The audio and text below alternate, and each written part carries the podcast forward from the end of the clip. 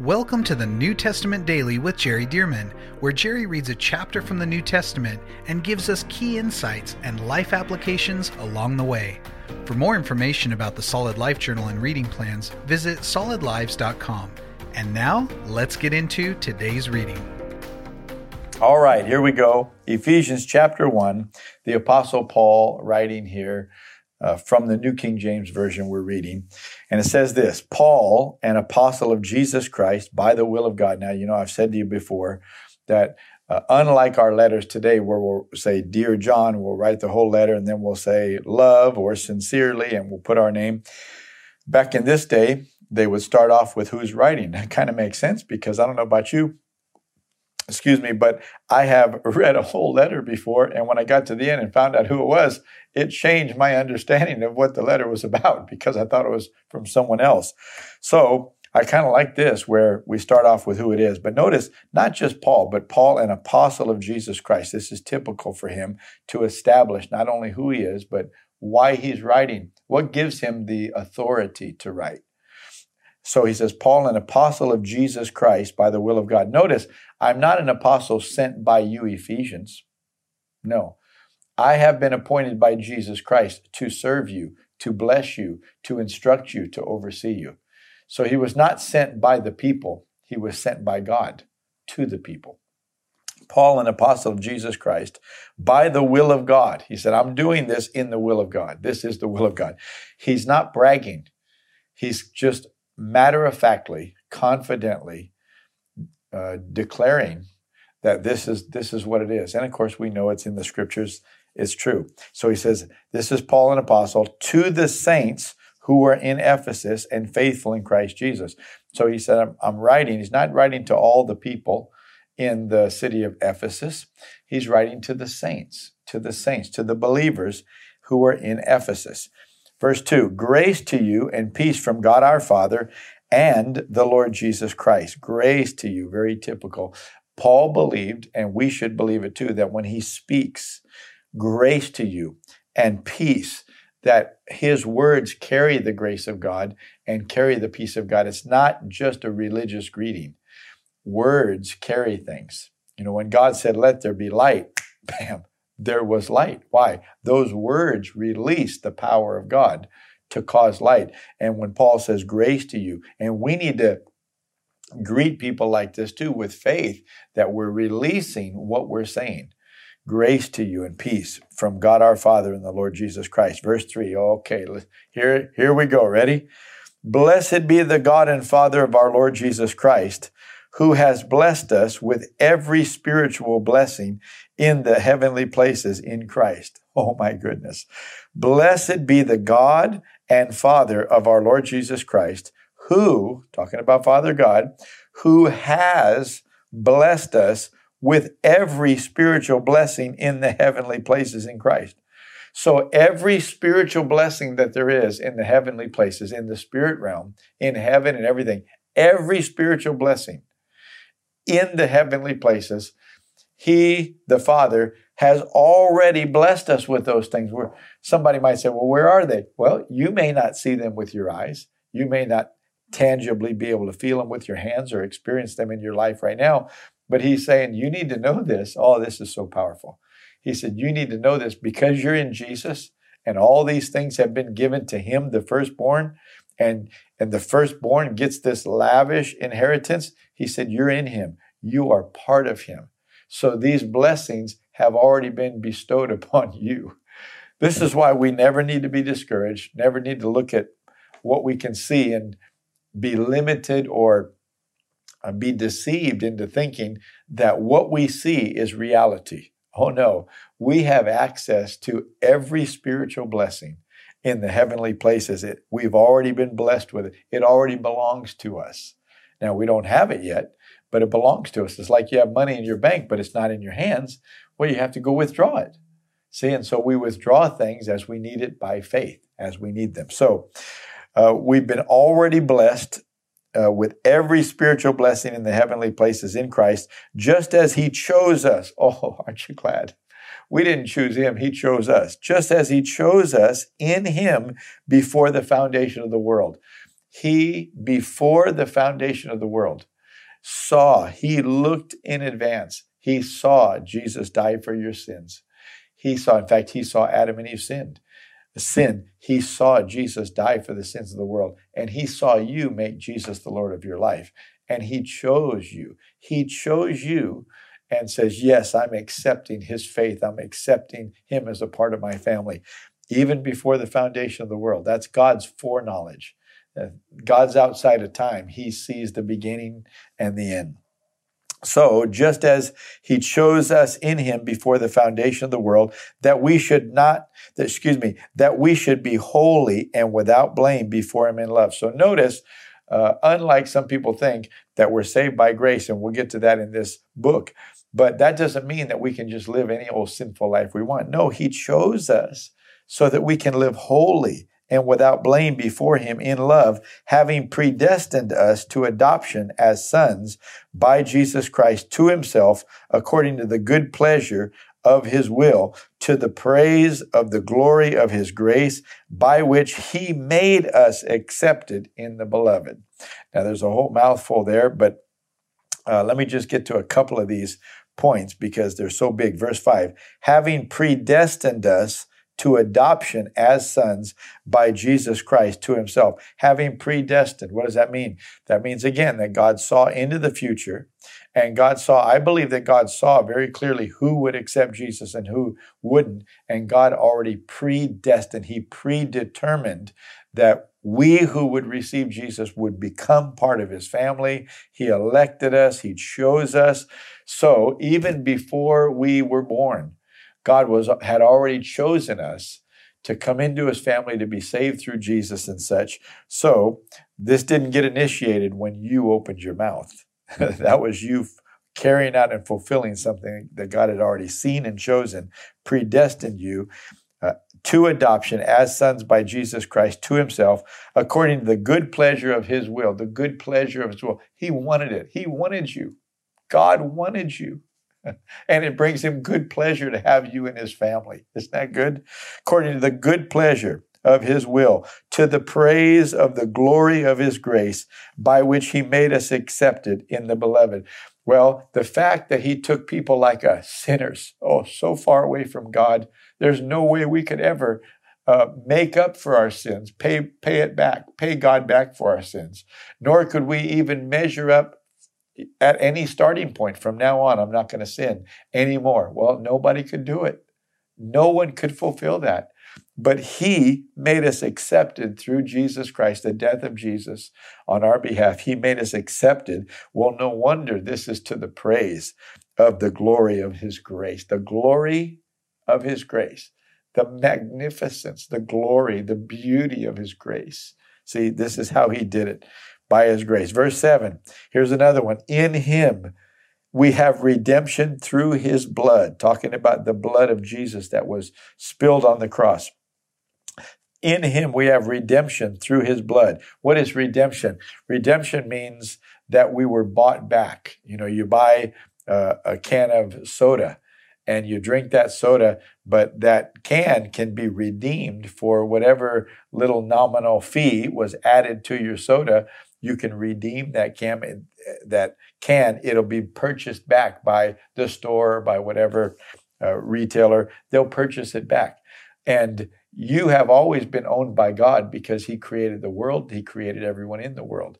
But through sin you were separated from God. And what did he do? He paid the biggest price by sacrificing his own son to redeem you. He, he said I want to buy you back.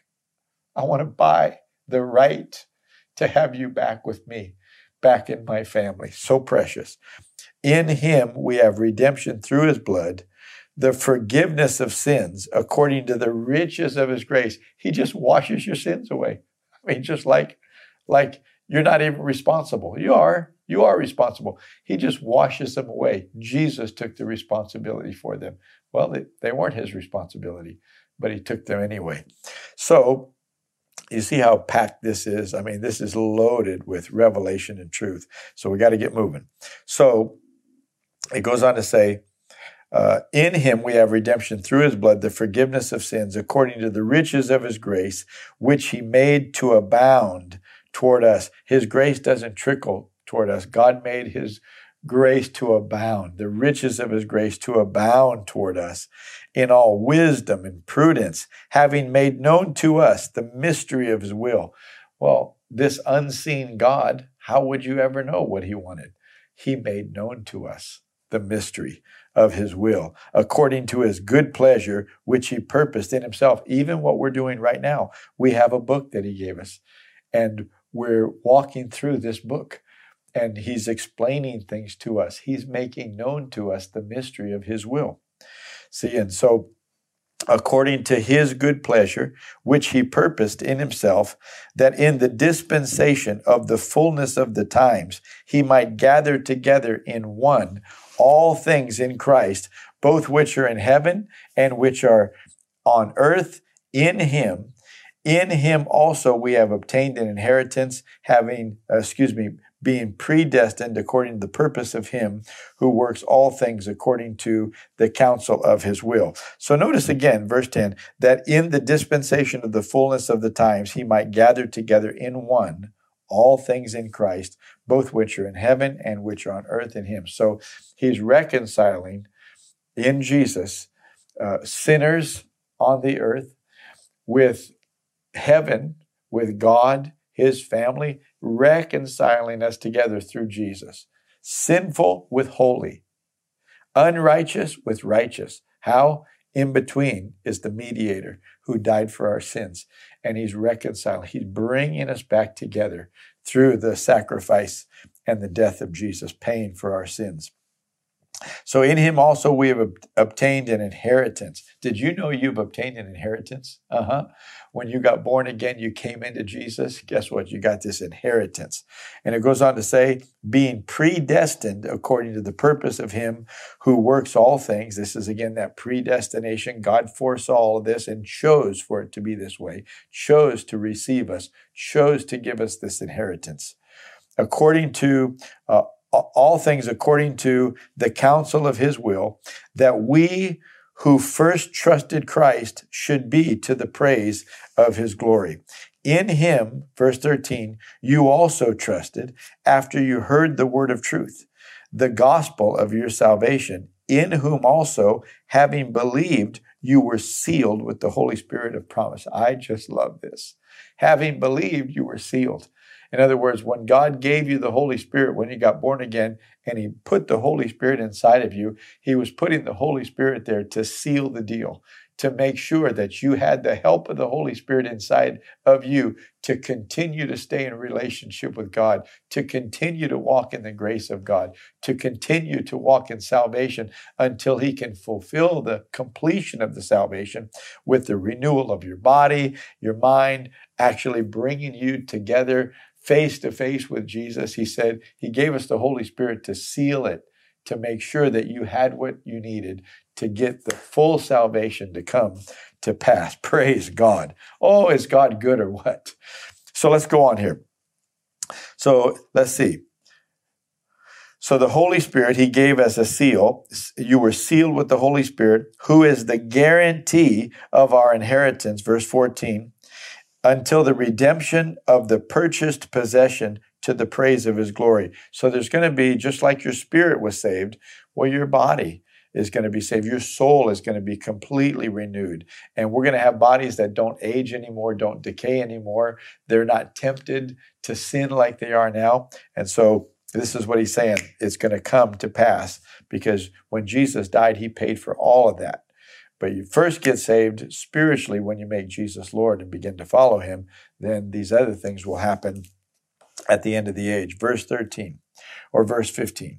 It says, Therefore, I also, after I heard of your faith in the Lord Jesus and your love for all the saints, do not cease to give thanks for you, making mention of you in my prayers. So Paul said, I, I keep praying for you. I don't cease to make mention of you when I'm praying. And then he's going to tell them what he prays. And by the way, pray this prayer starting from verse 17. He said, Here's what I pray for you that the God of our Lord Jesus Christ, the Father of glory, may give to you the spirit of wisdom and revelation in the knowledge of Him. He said, I pray that over you, that God would give you the spirit of wisdom and revelation. In other words, that your eyes will be open to see what's right there in God's Word, what's right there in salvation, what God has made available to you through Jesus. The spirit of wisdom and revelation in the knowledge of Him. The eyes of your understanding. Another translation says, the eyes of your heart the eyes of your understanding, being enlightened, like, oh, I see it. Oh, this happened to me oh, when I was a teenager. And I, I had this light come on that even though I was bound with lust and I just hated it, I was so embarrassed, so ashamed. The light came on that in my born again spirit, I was the righteousness of God in Christ. Oh, I'll never forget my eyes being opened to the fact that even though I was still struggling with sin in my flesh, my my spirit was in Jesus righteous and God was looking at my spirit and judging me and declaring me right with him and that he wasn't looking at me as a blowit or a sinner he was looking at me as a righteous man of God.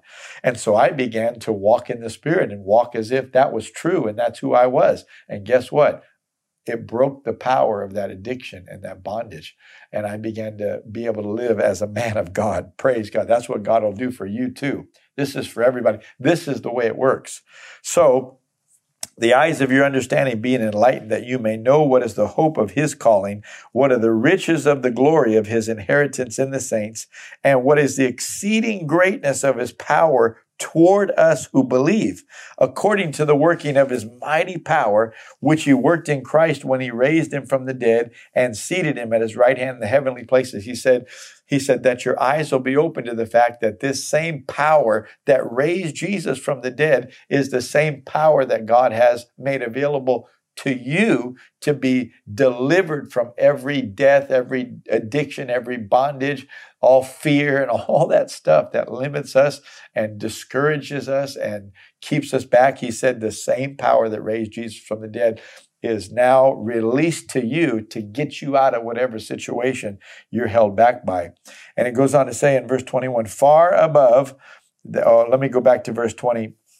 Uh, 20, which he worked in Christ when he raised him from the dead and seated him as, at his right hand in the heavenly places, far above. Notice where he's seated. Jesus is seated far above all principality and power and might and dominion and every name that is named, not only in this age, but also in that which is to come. And God the Father, He put all things under His feet, under Jesus' feet, and gave Him to be head over all things to the church, which is His body, the fullness of Him who fills all in all. So he's saying he raised Jesus from the dead and not only raised him from the dead and left him just right there on earth, but he raised him in his status. He raised him in his authority and he placed him at the right hand of God, far above all principalities, powers, uh, rulers, and such. Satan, demons, every governments. Oh, Jesus is way above all of them see, far above, not just a little above, far above all of them, and made him uh, the head of the church, which is his body. Guess what? That's us, born again people. We're part of the church, we're part of the body of Christ, but Jesus is our head. So he's our champion, he's our savior. Thank God, which is his body, the fullness of him who fills all in all. This takes us right into chapter two, which we'll get to tomorrow. Thank you for joining us for the New Testament Daily with Jerry Dirmann. And thank you to those of you who have partnered with Solid Lives to help get this daily podcast and other resources like it to thousands of people around the world. If you would like to partner with Solid Lives, visit solidlives.com/give. To find out more about the ministry of Solid Lives, how you can be a part of this church planting and disciple making movement, or for more great teachings and resources by Jerry, visit solidlives.com.